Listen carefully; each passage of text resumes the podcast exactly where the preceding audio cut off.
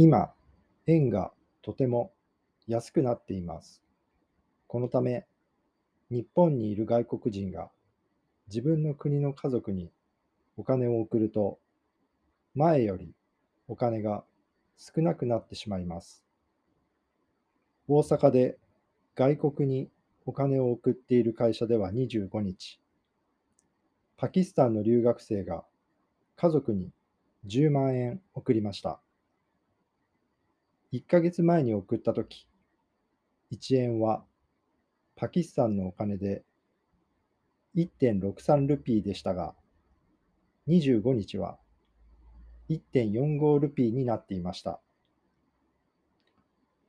フィリピンの女性は毎月、病気の家族のためにお金を送っています。女性は前と同じくらいのお金が家族に届くようにしたいですが、